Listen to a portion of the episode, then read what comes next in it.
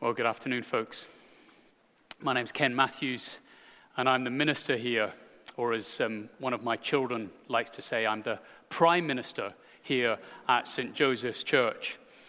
And this afternoon, I'm not here to share with you my delusions of grandeur, don't worry.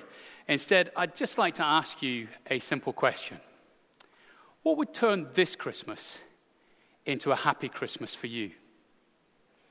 I posted that question on Facebook a few years ago, and uh, here are some of the answers I received from my Facebook friends a grand piano and a house that would fit one in, an Aston Martin, a pet baby elephant, Sunderland to stay up this season.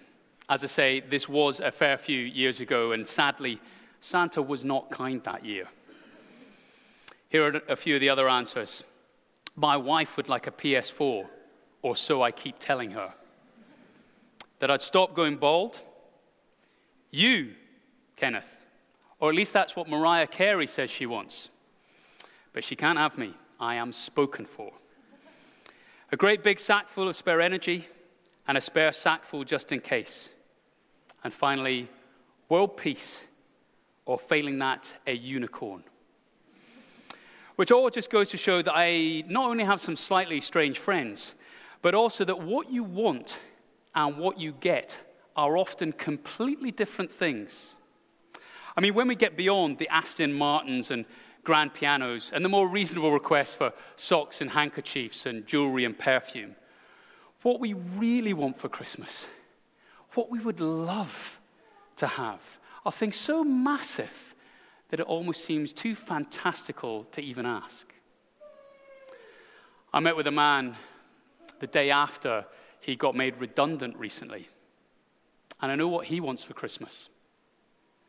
I also know of a number of couples in our church who would make the most fantastic parents, and yet they remain childless. And I know what they want for Christmas. And there are so many of us this year who have lost loved ones. And if that's you, then can I just say that having buried my wife's father merely five days ago, we know what you want for Christmas too. But again, what you want and what you get are often two completely different things. Or are they? That's the question. Does it have to be that way? For in that reading we had a few moments ago from Luke chapter 2, the living God tells us about a Christmas gift that will exceed our wildest dreams. Did you hear what the angel of the Lord said to the shepherds? And the angel said to them, Fear not, for behold, I bring you good news of great joy that will be for all the people. You see what the angel is telling us? That Christ coming at Christmas is the best news you will ever hear. To which you might say, oh, come off it. It's not, it's not even news, it's fantasy. It's away in a manger and away with the fairies too. We've grown up out of those shepherds and angels costumes that we used to wear in primary school nativity uh, plays. And maybe it's time to grow up and out of the Christmas story as well. But can I just say that the events we read about here in Luke's gospel are not just great stories for Christmas, they are rooted in history. I mean, if they weren't, then why has Christ's birth made such a massive dent in history, splitting it into AD and BC? Not only that, but his birth was also predicted in great detail in over 300 Old Testament prophecies including that third Bible reading we had from the book of Isaiah, 700 years before Jesus was born. That's like predicting that England were going to win the World Cup in 1266. And can I just say, speaking as a Scotsman, I never tire of hearing about that wonderful day when England won the World Cup. I never tire of it over and over again. But, folks, while all the shepherds and the angels and the virgin births we read about might seem fantastical, we can have a lot of confidence that this actually happened. And it happened all because God wanted to bring us the best news that we would ever hear. Good news, not just for dopey shepherds, but for everyone, whether rich or poor, whether black or white, whether straight or gay, whether religious or non religious. This is good news of great joy for all people. And so I guess the question is why? Why is it such good news? Well, hear what the angel says next. For unto you is born this day in the city of David a Savior who is Christ the Lord. You see, the angel tells the shepherds that this good news is not a free subscription to Sheep magazine or a lifetime supply of mint sauce or even the unlikely and even more implausible reality that Scotland might actually one day win the World Cup. Amazing that that might be. No, this good news is actually Jesus coming to start a rescue operation. As God has sent a Savior for you and for me. Now, I'm guessing that most of us might react to that by thinking, well, I don't need rescuing. And in fact, if I'm honest, I'd say I actually find myself most of the time thinking, well, I spend a lot of my time doing the rescuing, helping other people. And when I'm not doing that, at least I'm not like others. I don't steal, I don't commit murder, and I'm not a traffic warden. I'm one of the good guys. What can I just say? That it is easy to deceive people and be deceived. My sister in law told me the other day about when she was a child, she went round to play at a friend's house. And while her friend's back was turned, in a frenzy of scientific curiosity, she wanted to find out how long her friend's goldfish could survive outside the tank. And she discovered that the answer is not very long at all. So she put the dead goldfish back in the tank. But in order to avoid discovery, and it just floating back to the top and bobbing around there. She pushed it to the bottom and put a rock on top of it. The next time that she saw her friend a few days later, the poor lass, in a rather upset way, told her that her goldfish had died. My sister in law feigned surprise and said, Oh, really? How did it die? To which her friend said, A rock fell on it. Folks, it's so easy to be deceived, isn't it? And if we see God's Savior as something we don't really need, we are deceived. We're deceived into believing the great lie that we can live well and yet push God to the fringe of our lives. You see, we can't hear the good news without first owning up to the bad news. And the bad news is that we have not treated God as we should. He gives us fun, food, fitness, falling in love, friends. He gives us everything. And yet we take the gifts and we airbrush Him out of the picture. And though we can live like that for a while, life gets very messy and mixed up, and it doesn't work without God in the long run.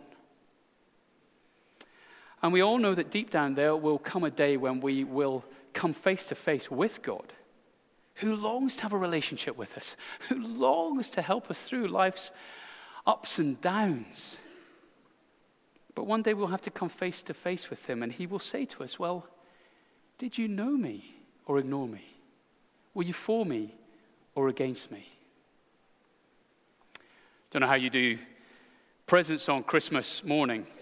Actually, I know of uh, a few families who don't do presents on Christmas Christmas morning as they have a rule in their house that not one single present must be opened until after the Queen's speech. Man, if I made that rule in our house, I think there would be a riot. But I just want you to imagine that it's Christmas morning or afternoon, if that is your habit, in your house, and you are handed three presents by your adoring family. You unwrap them one by one. The first is Listerine. And so you take that rather bemusedly and put it on the side and unwrap the second one. And it is anti dandruff shampoo. So a little bit more quizzical now. You put it to a side and unwrap the third, and it is deodorant. Folks, I tell you that even the most self-confidence, self-confident of us might be feeling a bit destabilized at this point. You've been given these presents because there is a problem with breath and BO, whatever. That is why you have been given them. So, why does God give us His Son? It is because He is highlighting a massive spiritual problem we have. That in God's world, we have not lived as we should. And I guess it's that part of this news the angels bring that makes many people want to run away from God and church and Christians, even at Christmas, because they reckon when they hear that that God is out to get them. But here again, what the angel says fear not, fear not. For I bring you good news of great joy that will be for all people. For unto you is born this day in the city of David a Savior who is Christ the Lord. Our Savior will be called Christ the Lord as he has God Himself come to be with us. But He will also be called Jesus, which means rescuer, because He will rescue, He will save His people from their sins. So you see, the moment this baby is born, there are thorns in the straw. The moment he is born, he is heading actually towards his death because Christmas inevitably leads to Easter. And 33 years later, Jesus was dying on Good Friday, strung up on a Roman cross. And the Bible tells us that on that cross, he paid for our sin, wiping away the wrongdoing each and every one of us has. And that is good news. that is the great news of Christmas. That, contrary to popular opinion, God doesn't come to condemn us, but save us. He doesn't come to crush us in guilt and judgment, but to free us from it. He doesn't come to kill the joy, but to create it by bringing us back into a relationship with Him, the relationship we were made for in the first place. So, can I ask you, what do you make of that? It's extraordinary, isn't it? Particularly if you're hearing it for the first time. As Christ was born for us, as God's gift that will save us from our wrongdoing. Let me draw to a close with a story from the life of a friend of mine who got married a few years ago. And shortly after he got married, his wife said to him, Darling, I would like you to start wearing a bicycle helmet. My friend had not worn a bicycle helmet in 14 years of cycling around London, and he was not about to start now. So for six months, she said to him, I'd like you to wear a helmet. And for six months, week after week, he laughed it off. And then she said to him, If you don't wear a helmet, then I will think that you do not love me. Well, that's an interesting strategy, isn't it, folks? what do you make of that? What would you, how would you respond to that? Well, you get straight down to the bike shop, wouldn't you? I hope you would. That's exactly what my friend did. And he bought himself a helmet. And three months after he started wearing said helmet, he was cycling along and he turned a corner and he got his front wheel stuck in a drainage drain. And he flipped head over heels, straight over his handlebars, and he torpedoed the pavement. He absolutely smashed it with his head. And he is in no doubt that if he hadn't been wearing that helmet, it would have killed him.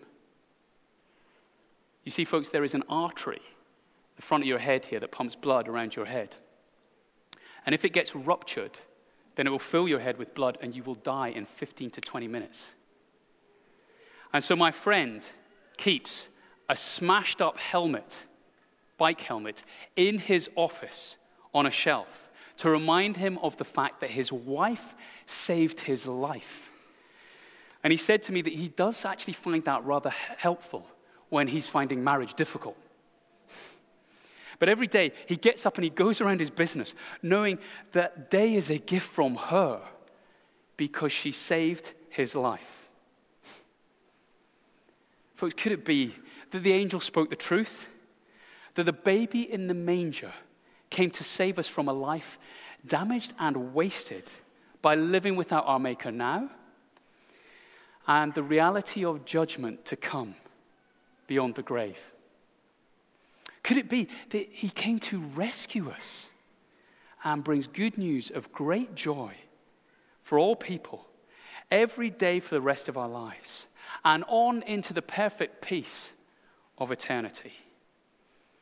On all I want to say to close is why not be like the shepherds and go and check it out? The first step in that might be to read one of uh, the eyewitness accounts of Jesus' life.